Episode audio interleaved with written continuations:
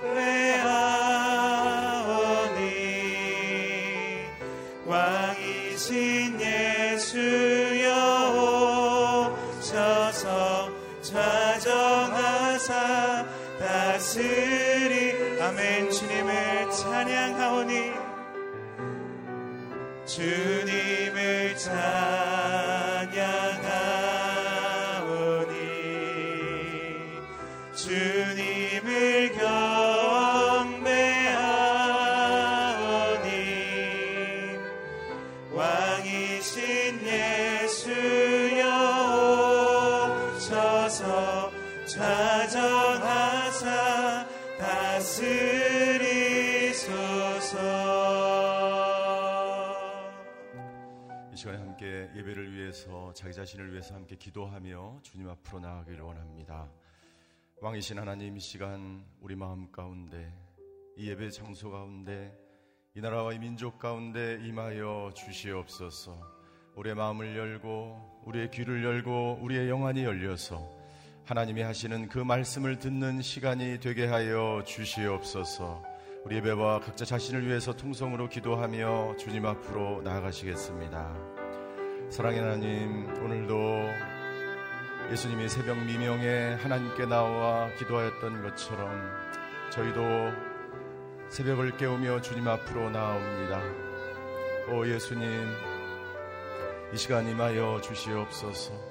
왕으로 자정하여 주셔서 우리의 마음 가운데, 우리의 삶 가운데 이 예배 시간에 이 나라와 이 민족과 이 세상 가운데 임하여 주셔서 진리의 말씀, 은혜의 말씀, 성령 충만한 말씀으로 우리 가운데 임재하여 주시고 아버지 우리 모두가 그 말씀을 깨닫고 주님의 말씀에 순종하는 저희들 될 수 있도록 주님이 역사하여 주시옵소서. 오늘 우리가 하나님의 말씀을 듣기를 원합니다. 여러 가지 기도 제목을 가지고 주님 앞에 나옵니다.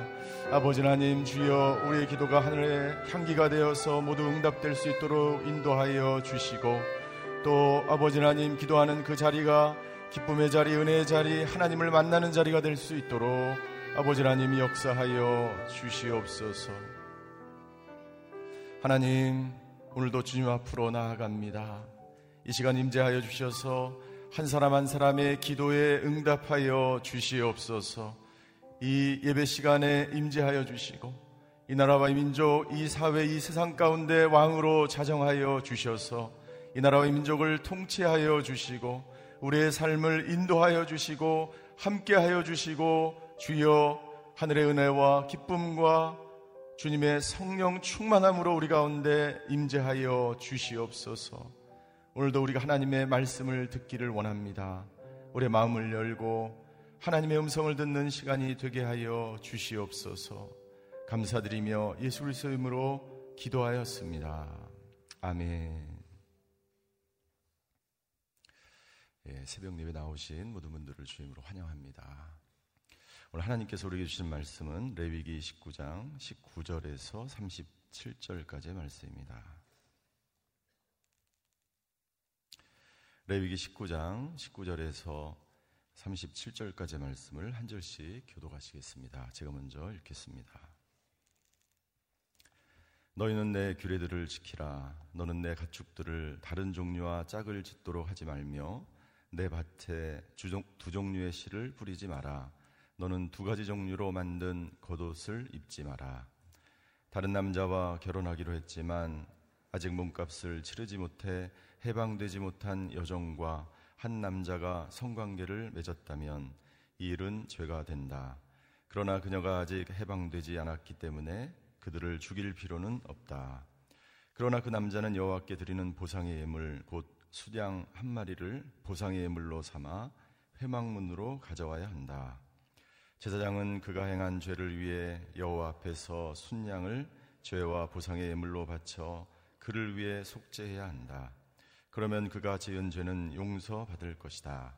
너희가 그 땅에 들어가서 과일나무를 심는다면 너희는 그 과일을 먹지 못할 것으로 여기라. 너희는 그것을 3년 동안 따지 못할 것이므로 먹지 말라. 제4년의 모든 열매들은 하나님께 바쳐져야 한다. 이것은 여호와께 대한 찬양의 예물이다.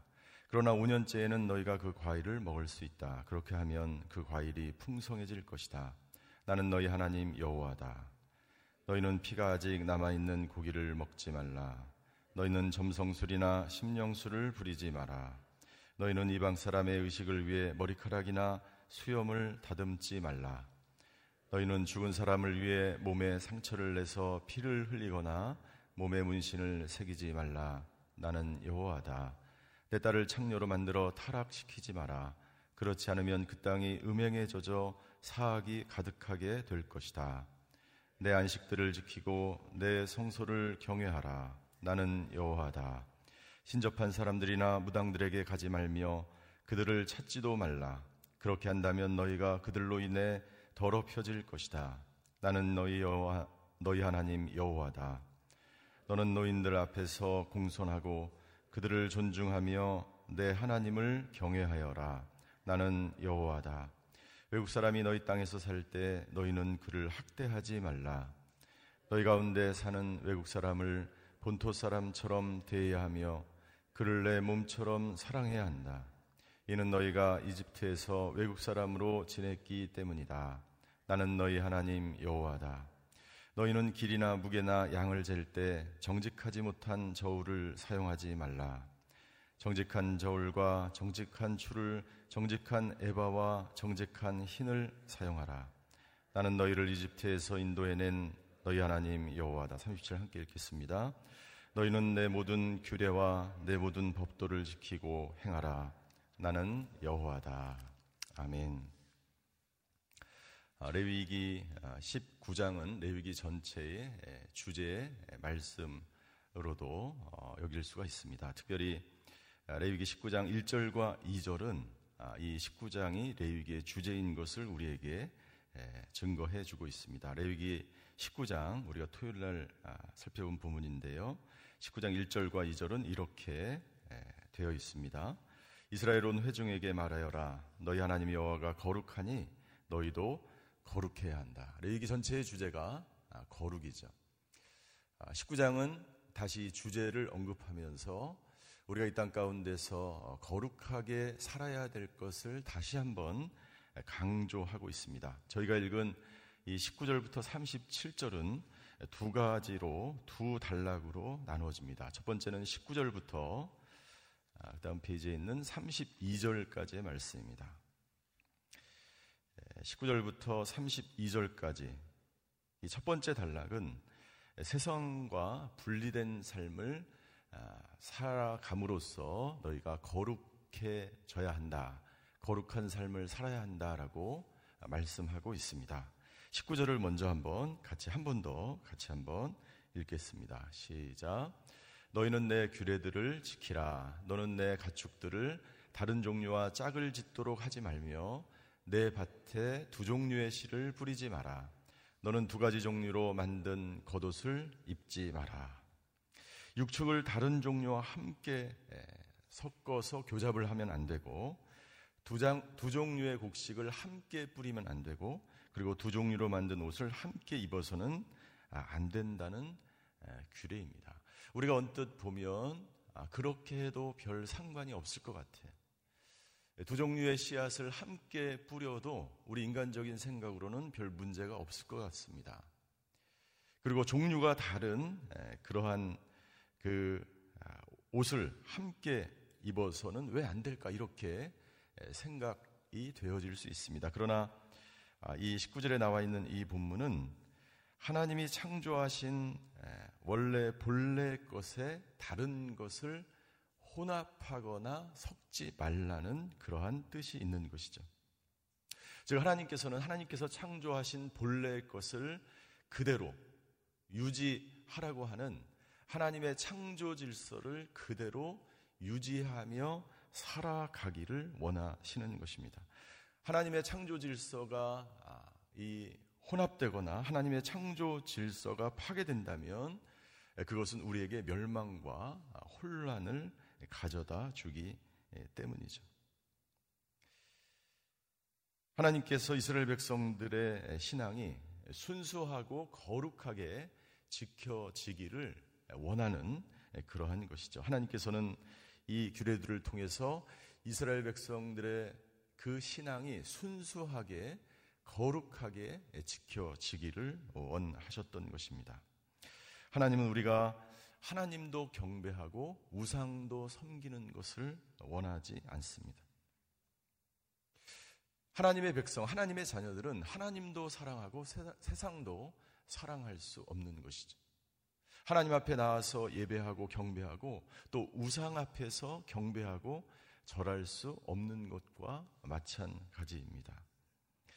하나님의 자녀가 된 사람들, 하나님의 백성들은 하나님만 사랑 하게 되어 있습니다. 우리가 하나님을 사랑하면서 동시에 다른 우상을 사랑해서는 안 되는 것이죠.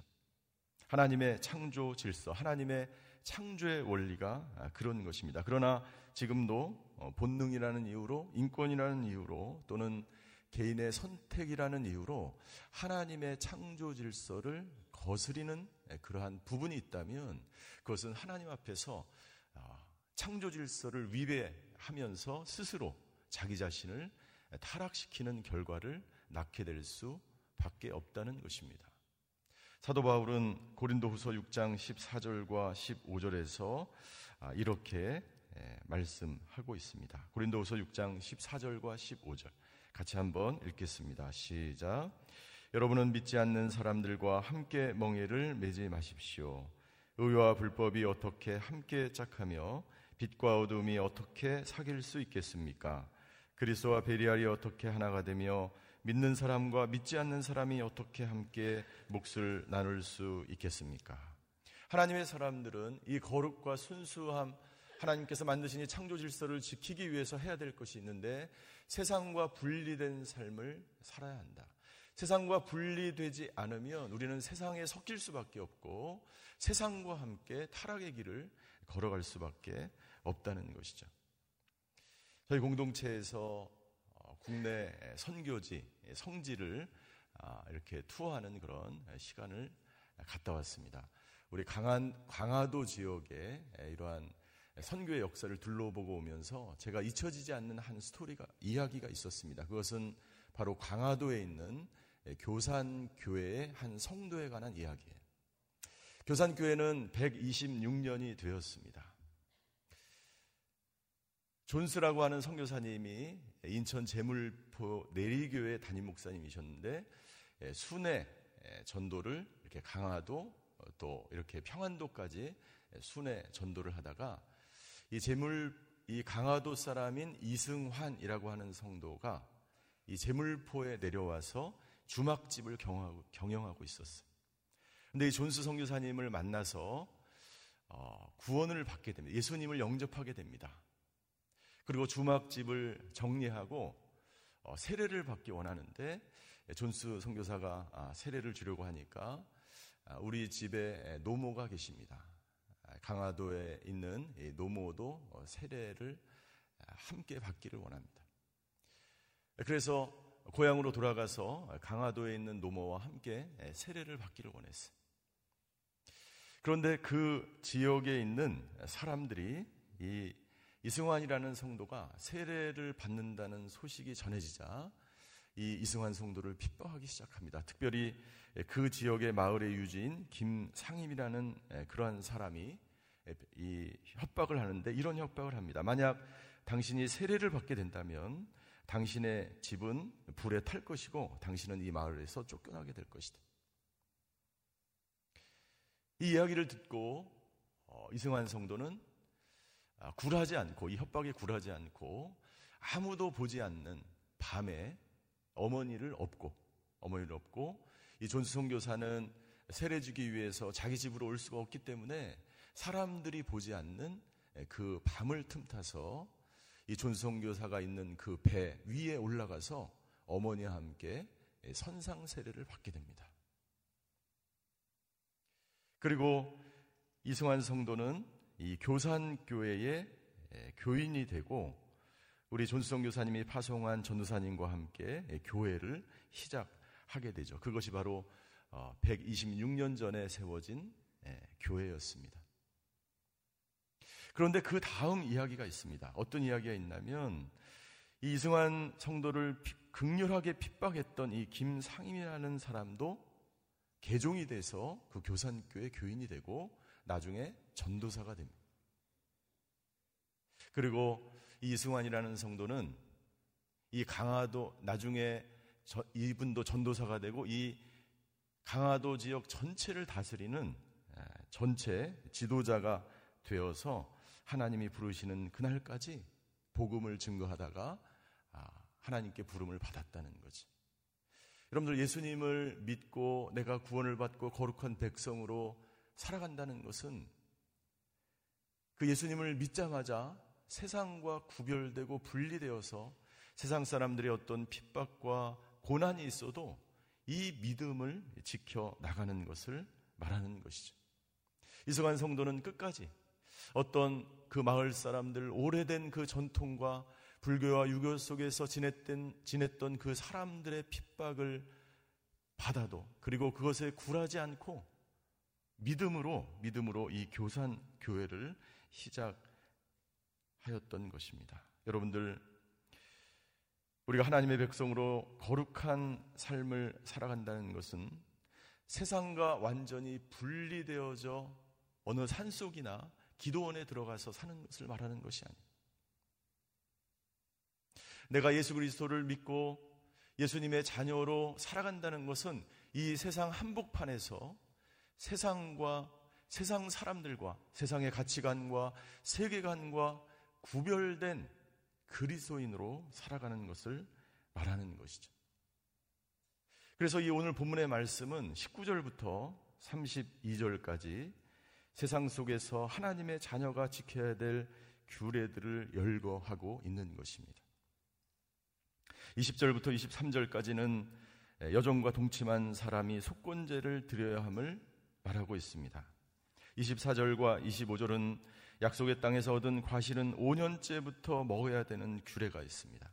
3년 동안은 부정한 것으로 그 땅에 난 것을 부정한 것으로 여기고 4년째는 하나님께 드리고 5년째 비로소 그 과일을 먹게 되는 것이죠.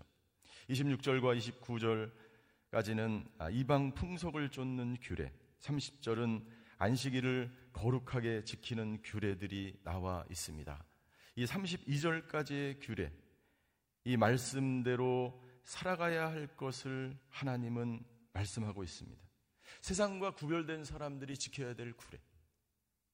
이 모든 것들은 어떤 의미가 있을까요? 이 모든 것들은 하나님을 사랑하는 사람들이 반드시 지켜야만 하는 규례인 것입니다. 하나님을 사랑한다면 이 모든 규례들은 당연히 하나님의 백성들이 지켜야만 하는 규례라는 거예요. 그래서 이 레위기 19장은 예, 신명기를 압축해 놓은 그러한 장이다라고 말하는 학자들도 있습니다. 하나님의 사랑과 이웃 사랑. 이 십계명을 한 계명으로 압축하면 황금률이라고 이야기하죠.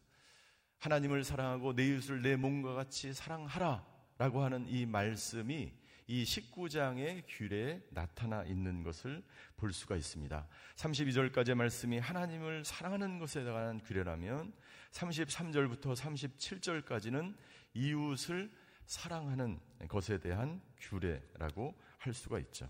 33절과 34절에 보면 외국 사람이 너희 땅에서 살 때 너희는 그를 학대하지 말라라고 말씀하고 있습니다. 이 이웃 사랑을 어떻게 우리가 실천해야 되는가? 이 33절부터 보면 예, 우리의 사랑, 하나님의 백성들의 사랑은 내가 사랑할 수 있는 사람, 내가 사랑하고 싶은 사람만 사랑하는 것이 아니라 내 가까이 있는 사람만 사랑하는 것이 아니라 우리의 사랑이 더 멀리 확장되어야 하는 것을 말하는 것입니다.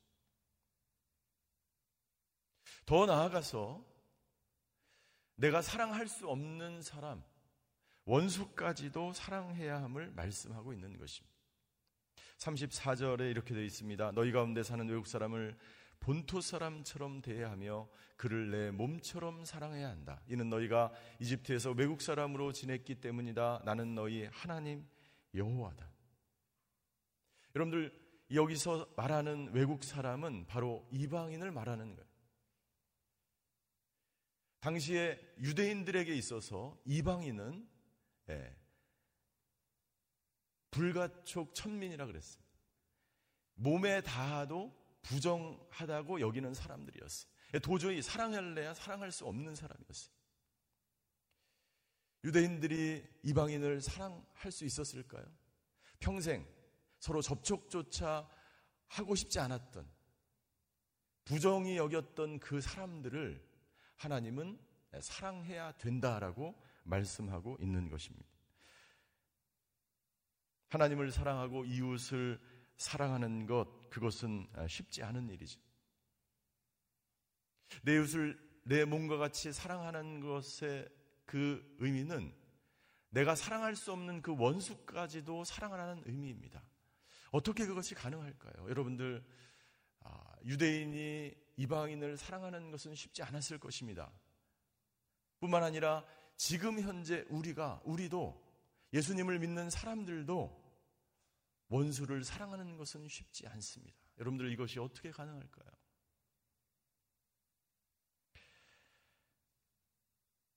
오늘 우리가 읽은 본문에 보면 처음 구절과 마지막 구절이 이렇게 끝납니다. 19절에 보니까 너희는 내 규례들을 지키라 라고 말씀하고 있고 37절에 보면 너희는 내 모든 규례와 내 모든 법도를 지키고 행하라 라고 말씀하고 있어요. 처음과 끝이 이 지키, 지키는 것, 지켜야만 하는 것에 대해서 말씀하고 있습니다. 여러분들, 이 모든 규례들을 여러분들 완벽하게 지킬 수 있는 사람이 있을까요?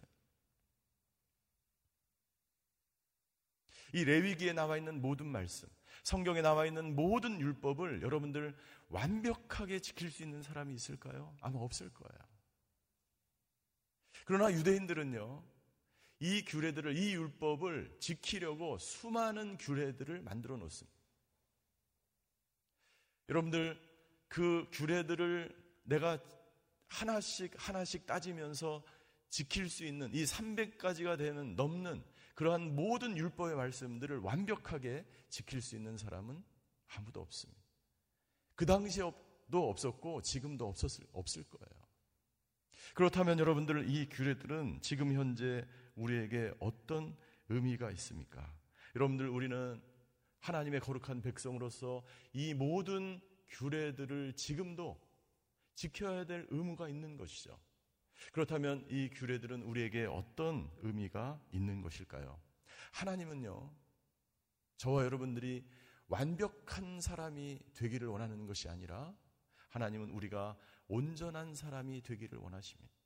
하나님도 우리가 이 모든 규례, 이 모든 말씀들을 완벽하게 지키지 못할 것을 알고 있습니다. 그러나 오늘 우리에게 이렇게 말씀하십니다. 너희 하나님이 온전하신 것 같이 너희도 온전하라고 말씀하고 있어.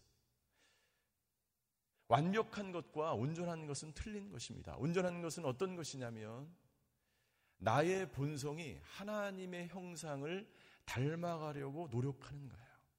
그것이 바로 성화의 가정인 것입니다. 온전함을 이루어가는 것입니다. 여기에 있는 이 말씀대로 내가 오늘의 삶 속에서 하나님의 백성으로서 거룩한 삶을 살아가고 그리고 내 안에 하나님의 형상이 다시 회복되기를 간절히 원하는 마음으로 이 말씀 그대로 내 삶 속에서 살아가려고 노력하는 그 과정. 그것이 바로 그리스도인들이 오늘 하루를 살아가면서 지켜야 될, 해야 될 그러한 규례인 거라는 것을 하나님은 오늘의 말씀을 통해서 우리에게 권면하고 있는 것입니다. 그렇게 하기 위해서 여러분들 우리가 거룩한 백성이 되어서 오늘 여기 나와 있는 모든 말씀들을 이 규례들을 지키기 위해서 우리가 먼저 해야 될 것이 있는데 그것은 뭐냐면 우리 마음의 순종이 먼저 뒤따라야 되는 거예요. 우리의 마음의 할례가 먼저 이루어져야 하는 거예요. 이 모든 규례들을 지키려고 하는 그 마음. 그래서 하나님의 말씀에 하나님에게 온전히 순종하려고 하는 그 마음이 전제되지 않으면 여러분들 이 율법들을, 이 규례들을 내가 지킬 수 없는 것이죠. 그래서 사도 바울은 로마서 6장 17절과 18절에 이렇게 권면합니다. 우리 로마서 6장 17절과 18절의 말씀을 같이 한번 읽겠습니다. 시작. 그러나 하나님께 감사드립시다. 여러분이 전에는 죄의 종이었으나 이제는 여러분이 전에 받은 교훈의 본을 마음으로부터 순종함으로 죄에서 해방돼 의의 종이 됐습니다. 여러분 우리가 구원받은 것은요. 우리가 그 말씀을 마음으로 순종했기 때문에 구원에 이를 수 있었다는 거예요. 마찬가지입니다. 여러분들 이 규례를 모두 다 지킬 수 있는 사람은 아무도 없습니다. 그러나 우리가 마음에 먼저 순종함으로 이 말씀 가운데 살아가기로 결단하는 순간 하나님을 사랑하고 이웃을 사랑하는 그 모든 것들을 내가 실천하면서 지키면서 오늘 하루를 살아낼 수 있는 것이죠. 나는 저와 여러분들이 오늘 나와 있는 이 모든 규례들을 먼저 마음으로부터 이 말씀에 순종하기로 그렇게 결단하는 하루가 되시기를 주님의 이름으로 축원합니다. 그때 오늘 우리는 하나님을 사랑하고 이웃을 사랑하는 하나님의 거룩한 백성으로 살아가게 될 줄 믿습니다. 기도하시겠습니다.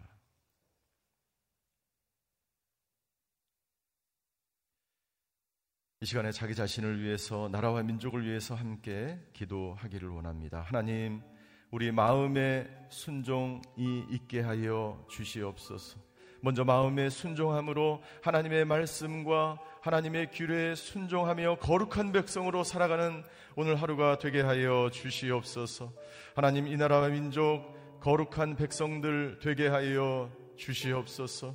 이 나라와 이 민족이 아버지 하나님, 하나님을 경외하며 하나님의 말씀에 순종하며 하나님의 소유된 백성 거룩한 제사장의 나라가 될 수 있도록 주님이 역사하여 주시옵소서. 자기 자신과 나라와 민족을 위해서 함께 기도하며 주님 앞으로 나아가시겠습니다. 사랑의 하나님, 오늘 레위기 19장의 말씀을 통해서 우리가 이 땅 가운데서 어떠한 삶을 살아야 되는지 말씀해 주셔서 감사를 드립니다. 무엇보다도 먼저 마음에 순종하는 저희들 되게 하여 주시옵소서.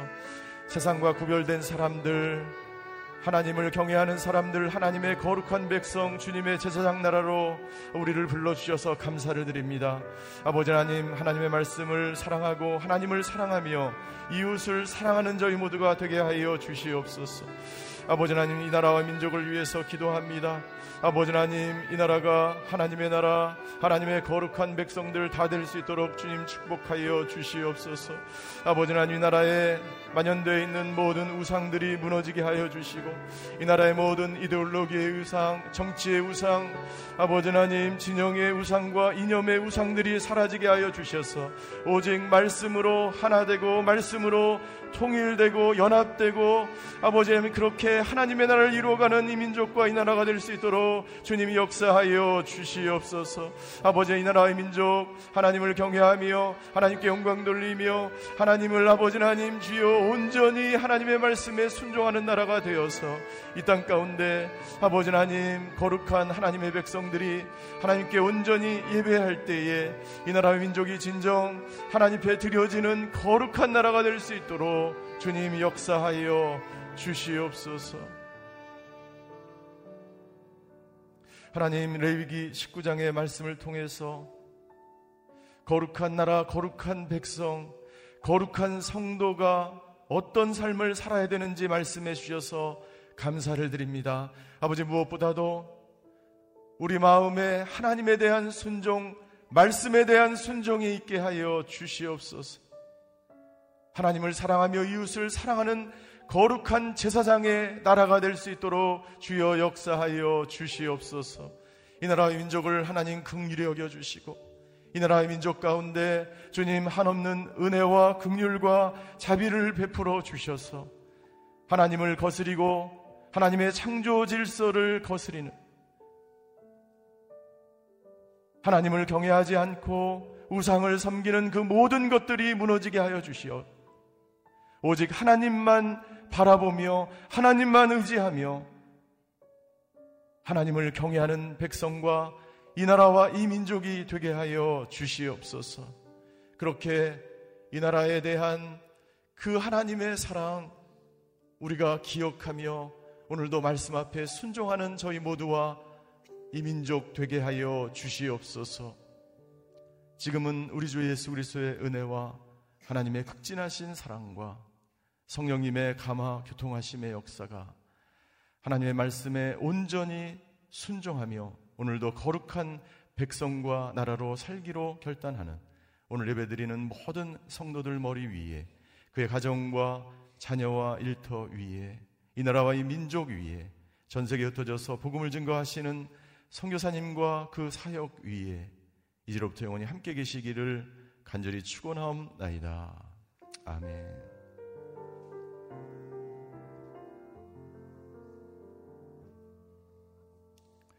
예배를 마쳤습니다.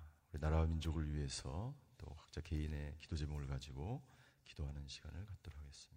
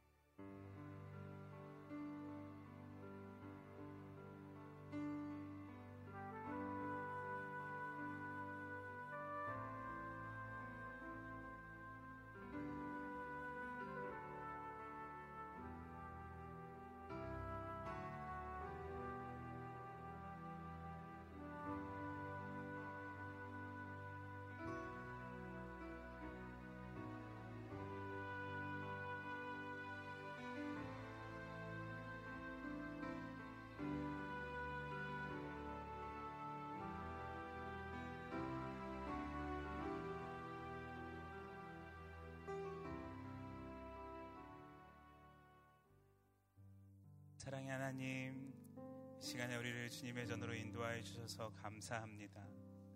이 시간 주님께서 주시는 은혜와 우리 마음을 해주시는 평안만이 우리를 주님께로 인도할 수 있사오니 아버지 하나님 이 시간 우리 가운데 있는 죄의 모든 짐을 떨쳐버리고 우리를 위해서 십자가에서 죽으시고 부활하신 그리스도의 보혈에 힘입어 주님의 임재 가운데 나아가는 은혜의 시간 되게 하여 주시옵소서. 이 시간에 우리가 사랑했던 모든 것 내려놓고 하나님 한 분만 사랑하기로 결정합니다. 우리의 사랑이 되시는 주님, 이 시간에 우리의 마음 가운데 충만하게 임하여 주시고 우리가 드리는 찬양과 말씀과 기도의 시간 가운데 성령 하나님 충만하게 역사하여 주시옵소서. 그렇게 행하실 줄을 믿사오며 우리 주 예수 그리스도의 이름으로 감사하며 기도드립니다. 아멘. 주님의 마음을 본받는 자 우리 함께 고백하시겠습니다.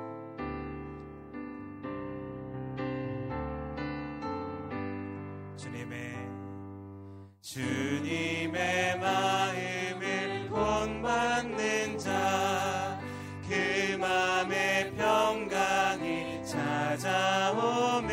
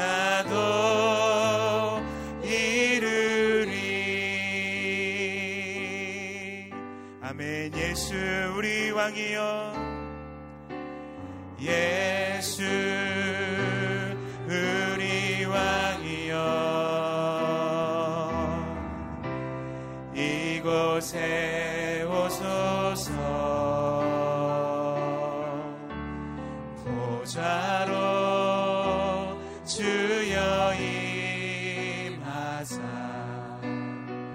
찬양을 받아 주소서.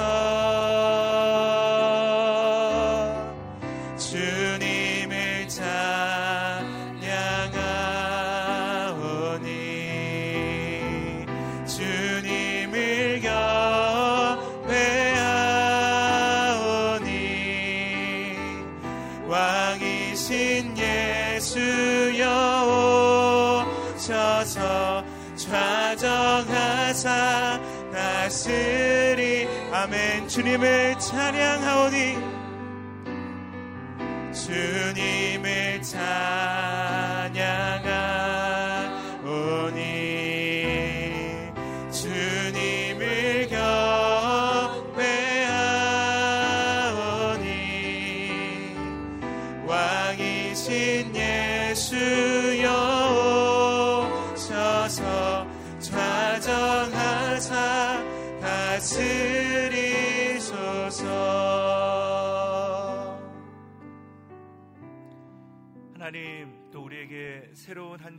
주심을 감사합니다.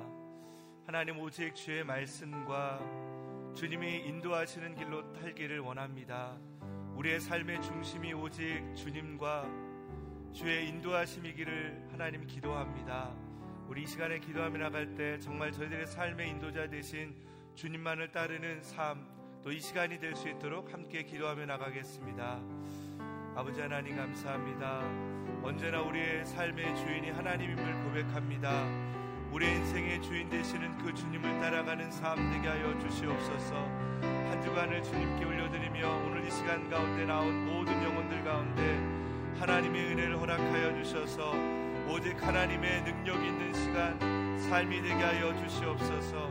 성령께서 우리의 주인 되어 주셔서 우리의 삶을 이끌어 주시고 오늘도 우리에게 말씀하여 주시옵소서. 하나님 우리가 기도하며 나갈 때 하늘 문을 열어 주셔서 우리 가운데 응답하여 주시며 하나님의 한없는 은혜를 허락하여 주셔서 우리의 노력과 우리의 실력이 아니라 하나님의 은혜로 살아가는 인생이 되게 하여 주시옵소서. 기도하는 모든 영혼 가운데 하나님의 영을 허락하여 주시고 하나님의 새로움을 허락하여 주셔서 주님을 통해 살아가는 인생, 복된 인생이 될 수 있도록 주님이 인도하여 주시옵소서.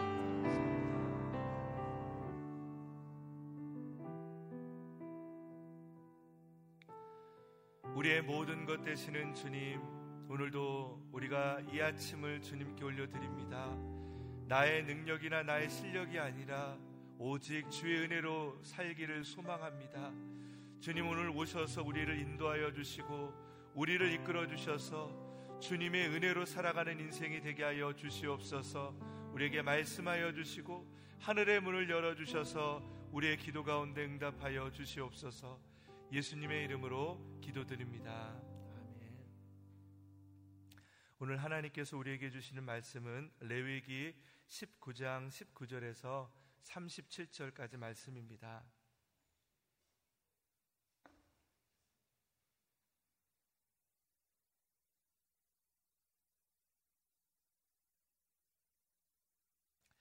레위기 19장 19절에서 37절까지 말씀을 저와 여러분이 한 절씩 교독하겠습니다.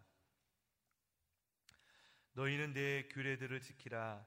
너는 내 가축들을 다른 종류와 짝을 짓도록 하지 말며 내 밭에 두 종류의 씨를 뿌리지 마라.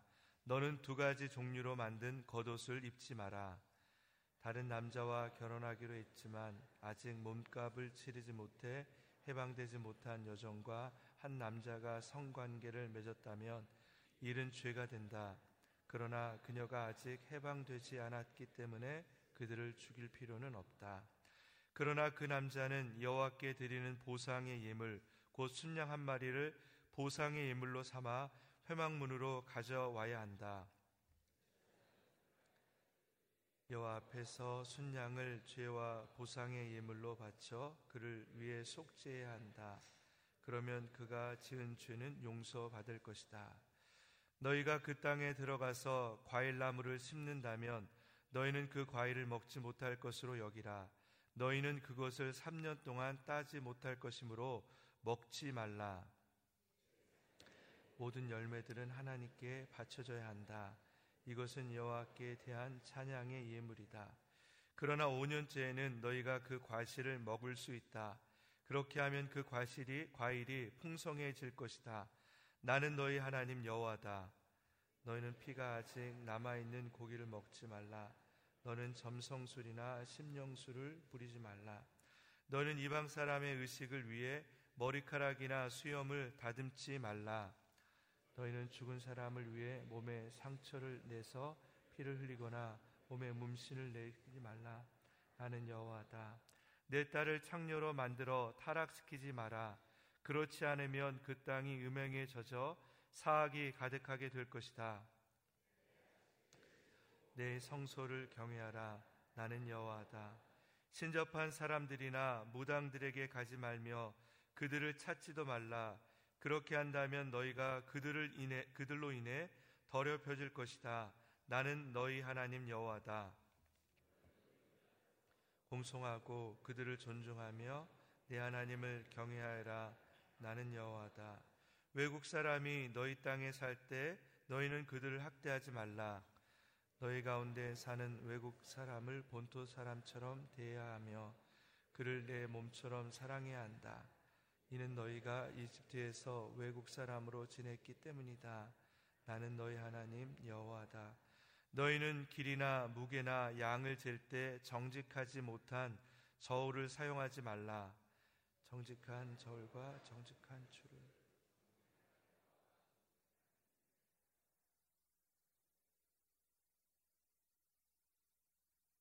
같이 읽겠습니다. 너희는 내 모든 규례와 내 모든 법도를 지키고 행하라. 나는 여호와다. 아멘. 레위기를 통해서 우리는 거룩에 대한 말씀을 묵상하게 됩니다.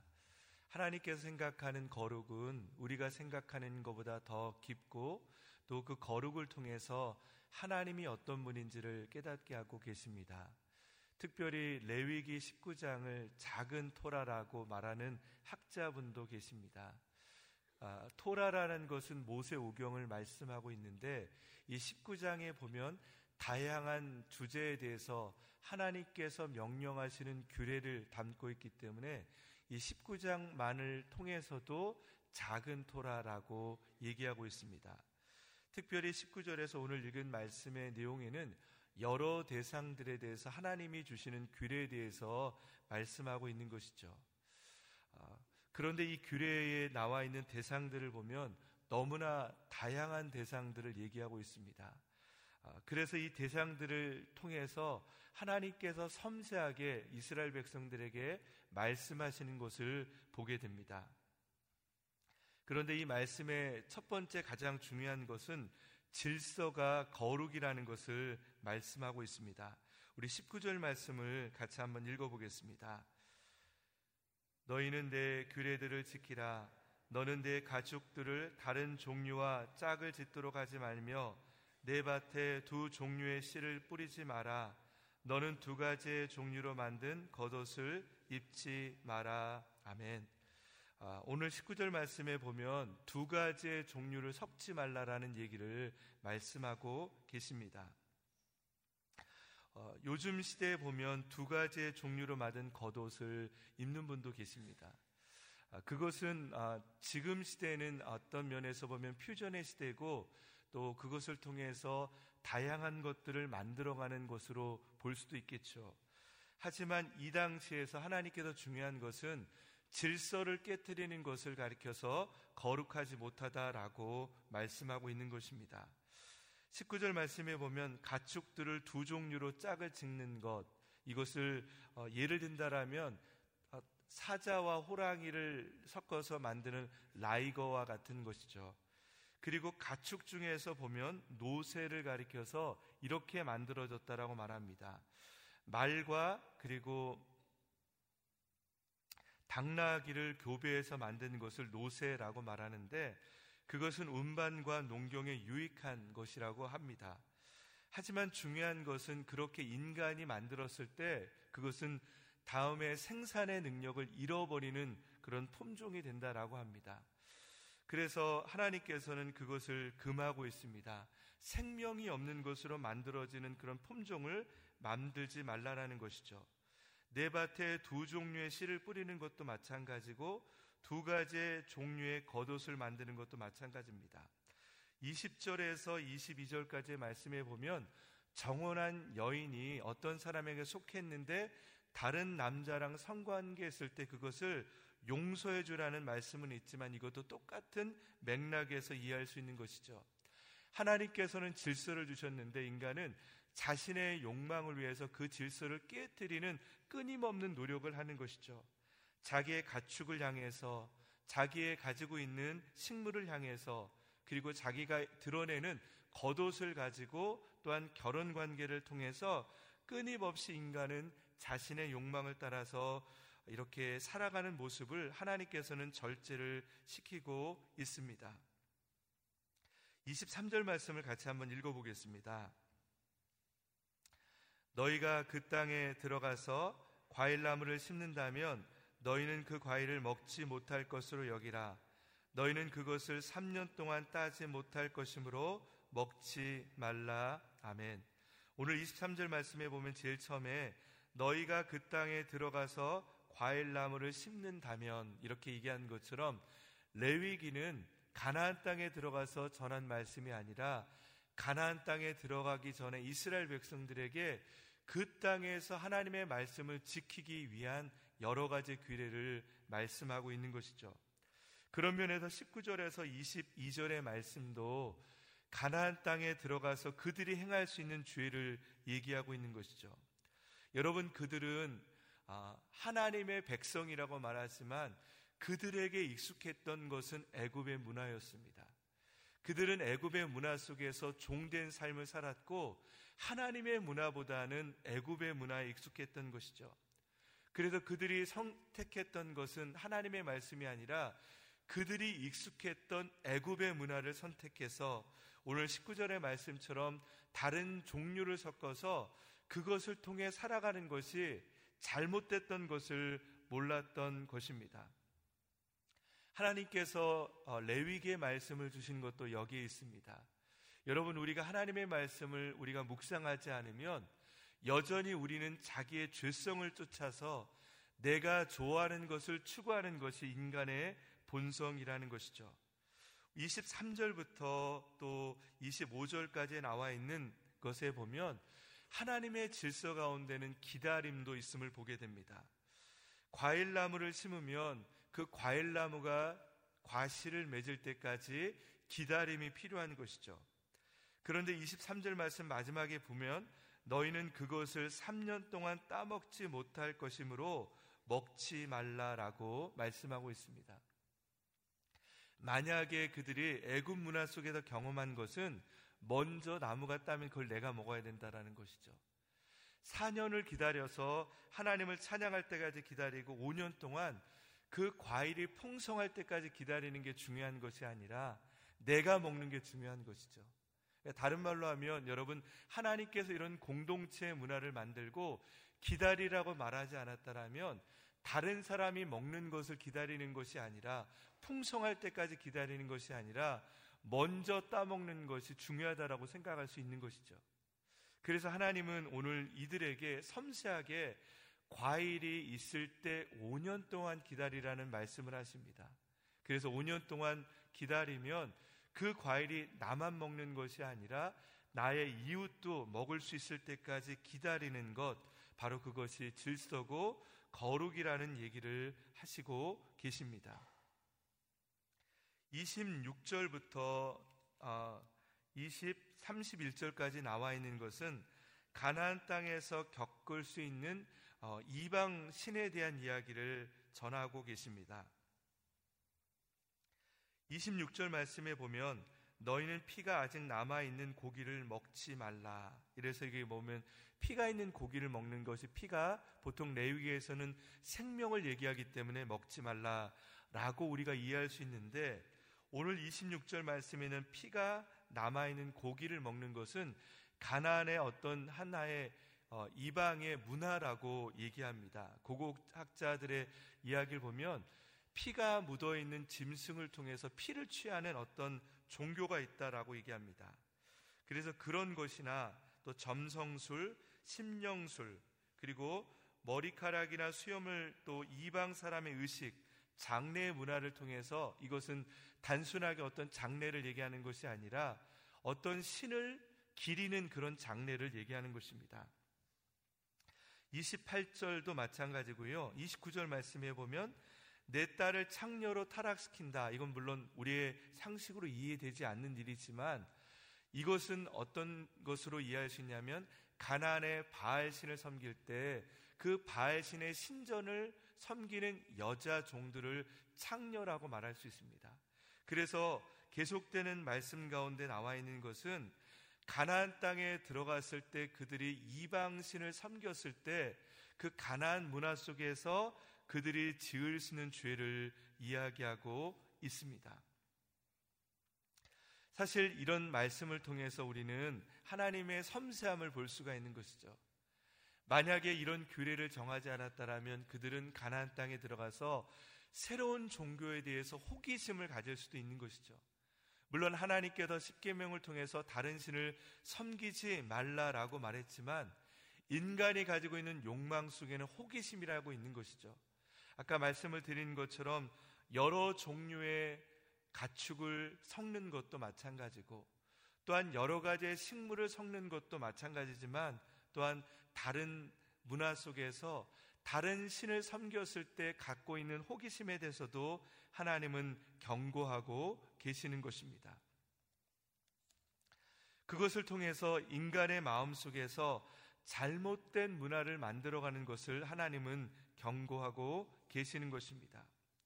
왜냐하면 그들이 애굽에서 하나님만을 섬긴 것이 아니라 애굽의 종이 되어 애굽의 신을 섬겼던 것처럼 그들이 또한 가나안 땅에 가서 가나안의 신을 섬길 수 있는 것을 하나님은 염려하고 있는 것입니다.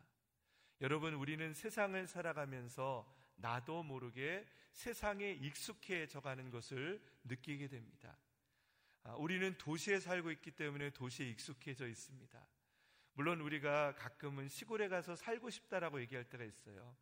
하지만 시골에 있다 보면 시간이 지나갈수록 불편해지는 걸 느낍니다. 그것은 나도 모르게 도시에 적응해져 있는 우리의 문화와 우리의 삶이 있다라는 것이죠. 이것과 마찬가지로 그들이 광야에 있고 하나님에 익숙해져 있다라고 말하지만 그들은 가나안 땅에 들어가면 여전히 가나안의 문화 속에 나도 모르게 동화될 수 있는 것을 하나님은 경고하고 있는 것입니다. 사랑하는 여러분, 우리의 삶 속에서 과연 우리가 어떻게 살아야 되는가? 그것은 하나님의 말씀에 달려있기를 주의 이름을 축원합니다.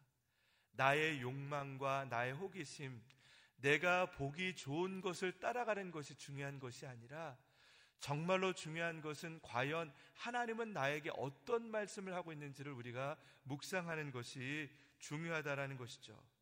우리 30절 말씀을 같이 한번 읽어보겠습니다.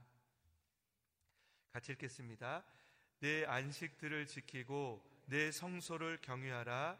나는 여호와다. 아멘. 이 30절의 말씀은 늘 하나님께서 말씀하시는 거죠. 안식을 지키고 나의 지성소를 지켜라. 라는 것이죠. 그리고 그 뒤에 보면 나는 여호와다라는 얘기를 하고 계시는데 28절 말씀에도 나는 여호와다. 31절, 32절 계속되는 말씀 가운데 나는 여호와다라는 말씀을 반복하고 계십니다. 여러분 이 말씀을 반복하는 것은 하나님께서 어떤 규례를 정할 때 율법을 정하고 도덕을 정한다라는 의미를 얘기하는 것이 아니라 항상 그런 윤리적인 삶 뒤에는 나는 여호와다라는 정체성을 얘기하고 있는 것입니다. 이 나는 여호와다라는 것은 너에게 말하는 내가 누구다라는 얘기를 말씀하시는 것이 아니라 나는 여호와다라는 얘기를 통해서 너희가 누구의 백성인지를 기억하라는 말씀을 하고 계십니다. 이 말씀을 통해 너희는 하나님의 백성이다. 너희는 나의 백성이니 나의 삶을 살아가라는 얘기를 하고 계십니다. 그래서 30절 말씀에 안식과 성소는 그런 곳입니다. 일주일을 살아가면서 안식을 지키는 것은 하루를 하나님의 것을 드림을 통해서 내 시간의 거룩함을 경험하는 시간을 갖이라는 말씀입니다. 성소라는 것은 모든 공간 가운데서 하나님께 드려지는 거룩한 공간을 통해서 시간과 공간 가운데서 하나님 앞에 거룩함을 경험하는 시간을 가지라는 것을 말씀하고 있습니다. 여러분, 우리의 삶에는 기준이 필요합니다. 하나님의 기준을 매일마다 경험하지 않으면 우리는 우리의 죄성과 우리가 원하는 삶을 살아가게 될 수가 있는 것이죠. 오늘 이 아침 가운데 나와 있는 것도 바로 그런 면에서 중요한 것입니다. 가장 첫 시간을 하나님께 나와 주님의 말씀을 듣고 또 주님께 기도하는 이 시간을 통해 우리는 오늘 하루를 거룩한 시간으로 하나님께 드릴 수 있는 것이죠. 언제나 우리의 삶 속에 늘 하나님의 감각, 하나님의 말씀을 통해서 늘 우리의 몸을 새롭게 하는 축복의 삶을 살기를 주의 이름으로 축원합니다. 마지막으로 34절 말씀을 한 절 읽기를 원합니다. 같이 읽겠습니다. 너희 가운데 사는 외국 사람을 본토 사람처럼 대하며 그를 내 몸처럼 사랑해야 한다. 이는 너희가 이집트에서 외국 사람으로 지냈기 때문이다. 나는 너희 하나님 여호와다. 아멘. 34절 말씀에 보면 나는 너희 하나님 여호와다 바로 앞에 보면 이는 너희가 이집트에서 외국 사람으로 지냈기 때문이다라는 또 하나의 정체성을 얘기합니다. 아까 말씀드린 것처럼 나는 너희 하나님 여호와다를 통해서 너희가 누구의 백성인지를 깨달으라는 얘기를 하고 있죠. 하지만 오늘 말씀에 보면 외국 사람을 대할 때 또 하나의 정체성은 너 역시 외국인이고 너 역시 나그네였음을 기억하라 라는 말씀을 들려주고 계십니다. 여러분, 우리의 삶을 바라볼 때 하나님은 우리 주에 나약한 분들을 두실 때가 있어요. 그리고 연약한 분들을 볼 때 그것, 그 분들을 볼 때마다 우리가 생각해야 될 것은 나도 역시 연약한 사람이었음을 깨닫기를 하나님이 원하고 계십니다. 여러분, 우리도 연약했고, 우리도 외국인이었고, 우리도 나그네와 같은 삶을 이 땅에서 살아가고 있습니다. 여러분, 우리가 살아갈 가장 중요한 본향은 이곳이 아니라 하나님의 나라이죠. 그래서 외국인을 볼 때마다 여전히 우리도 외국인과 같이 나그네로 살아가는 인생을 살라라고 주님은 말씀하고 있습니다.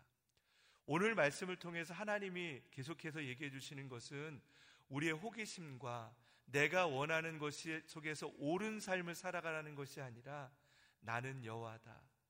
우리의 삶의 기준은 늘 하나님이 될 때 바로 그것이 거룩한 삶을 살아간다라는 것입니다. 이 땅은 포스트 모더니즘의 삶을 살아가고 있습니다. 이 땅에서는 진리가 무엇인지를 모르는 것처럼 모든 것이 진리인 것처럼 느껴지는 세상을 살아가고 있습니다. 퓨전의 시대고 모든 것이 혼합될 때 새로운 창조가 만들어진다라는 이야기를 우리는 자주 듣곤 합니다. 하지만 여러분, 그런 세상을 살아갈 때 가장 중요한 것은 하나님입니다. 하나님이 없다면 우리는 질서를 깨뜨려서 하나님이 원하지 않는 삶을 살아갈 수도 있습니다. 저희들의 삶의 기준이 언제나 주님의 말씀이 되기를 주의 이름으로 축원합니다. 오늘도 주님의 말씀이 내 발의 등이요 내 발의 길이 되기를 주님의 이름으로 축원합니다. 같이 기도하며 나가겠습니다.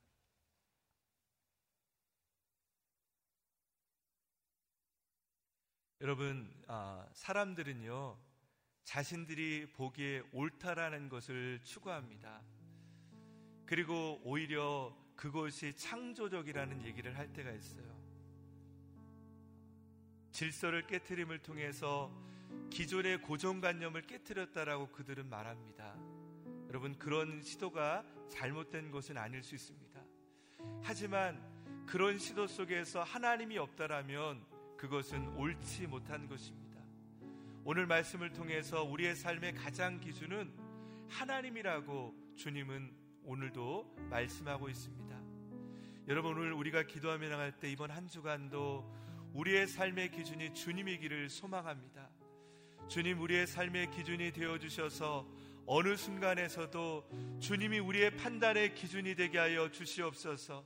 주님 하나님 우리에게 하나님의 눈을 허락하여 주셔서 세상의 기준이 아니라 우리의 균일 주신 하나님을 추구하며 따라가는 인생이 되게 하여 주시옵소서. 우리 그렇게 하나님께 기도하며 나가겠습니다. 아버지 하나님, 우리의 삶에는 너무나 많은 하나님 혼합의 시대를 살아가고 있습니다. 다양함을 경험하며 그것이 옳다라는 이야기를 듣고 납니다. 하나님, 그러나 우리의 삶의 기준이 오직 하나님이기를 소망합니다. 주님이 우리의 삶의 질서가 되어 주시고 우리의 삶의 인도자가 되게 하여 주시길 원합니다. 하나님 우리의 판단의 기준이 주의 말씀이 되어서 말씀을 따라 살아가는 인생이 되게 하여 주시옵소서. 하나님 우리의 삶의 기준이 주님이기를 소망합니다.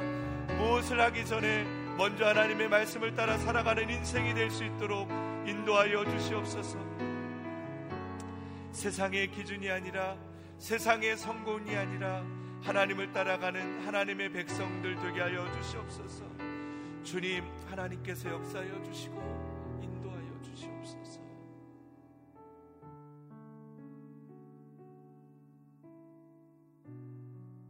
여러분, 아, 나라와 민족을 위해서 한 번 더 기도하길 원합니다. 국론이 분열되는 것도 자신이 보기에 선한 것을 추구하는 많은 사람의 의견들이 갈라진 것이죠.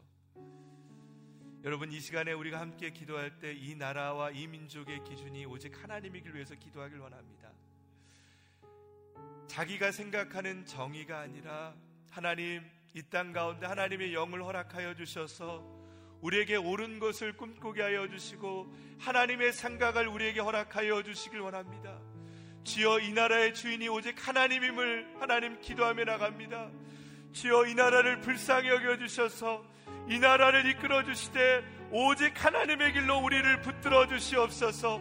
우리를 궁휼히 여겨 주셔서 이 나라와 이 민족이 오직 하나님께 쓰임 받는 나라와 민족이 되게 하여 주시옵소서. 우리 주여 외치고 우리 하나님께 기도하며 나가겠습니다. 주여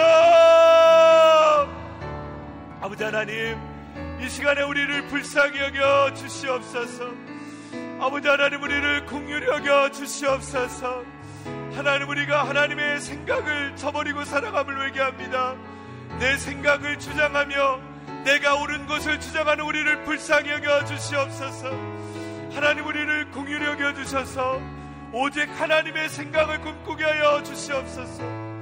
하나님 우리를 불쌍히 여겨 주셔서 하나님 우리가 오직 하나님을 생각하는 자들 되게 하여 주시옵소서. 하나님의 질서를 저버리는 우리를 봅니다. 하나님의 백성이라고 말하지만 내 생각을 추구하는 나의 자신을 봅니다. 주여 우리를 불쌍히 여겨주시옵소서. 우리를 궁휼히 여겨주십시오.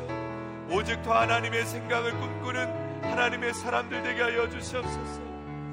주님 주의 말씀이 내 발의 기준이 되게 하여 주셔서 아버지 하나님 우리가 기도하며 나갈 때이 나라와 이 민족 가운데 하나님의 영을 허락하여 주시옵소서 주님이 우리의 질서가 되어 주시고 우리의 인도자가 되어 주셔서 우리의 삶의 모든 것이 하나님을 따라가며 하나님을 두렵고 떨림으로 바라보는 하나님의 백성들 되게 하여 주시옵소서.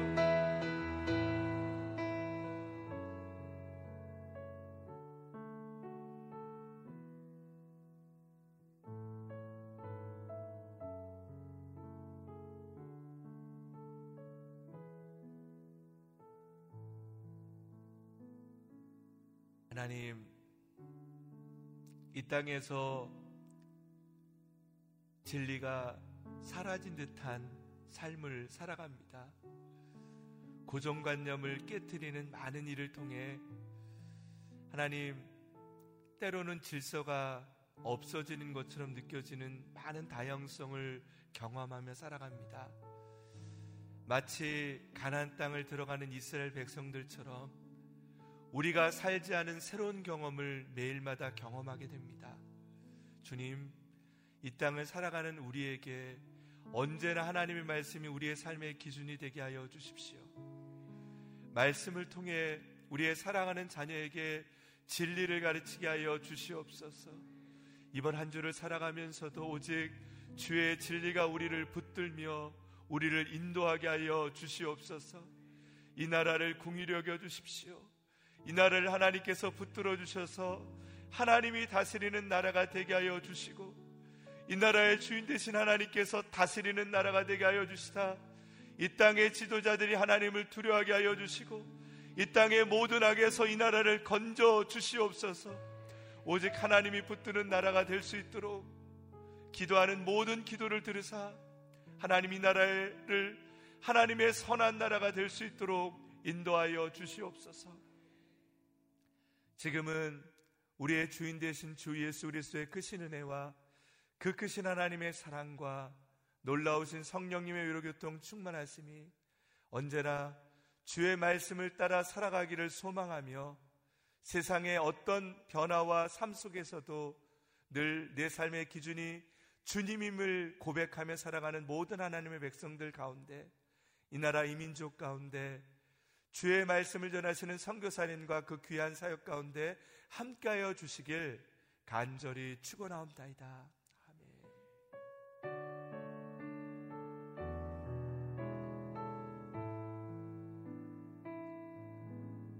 주님께 같이 기도하며 나가겠습니다.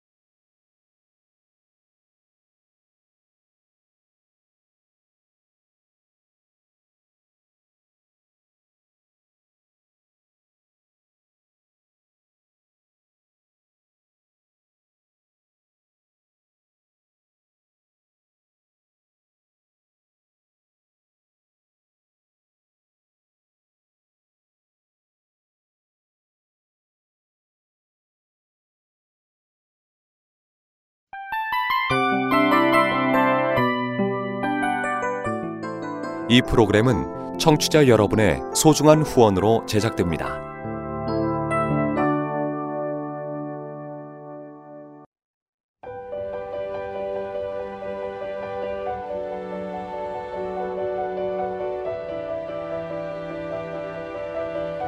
세상에는 수많은 교회들이 있지만 더 깊이 있는 말씀 강해를 찾기 위해 크기로만 교회를 선정하지 않습니다. 보다 좋은 영적 콘텐츠를 더 많이 나누기 위해 방송비를 받지 않습니다. 1년 365일 복음만 전하고 싶어서 우리는 광고를 하지 않습니다. 온누리의 복음을 땅끝까지 CGN TV와 함께 땅끝 성교사가 되주세요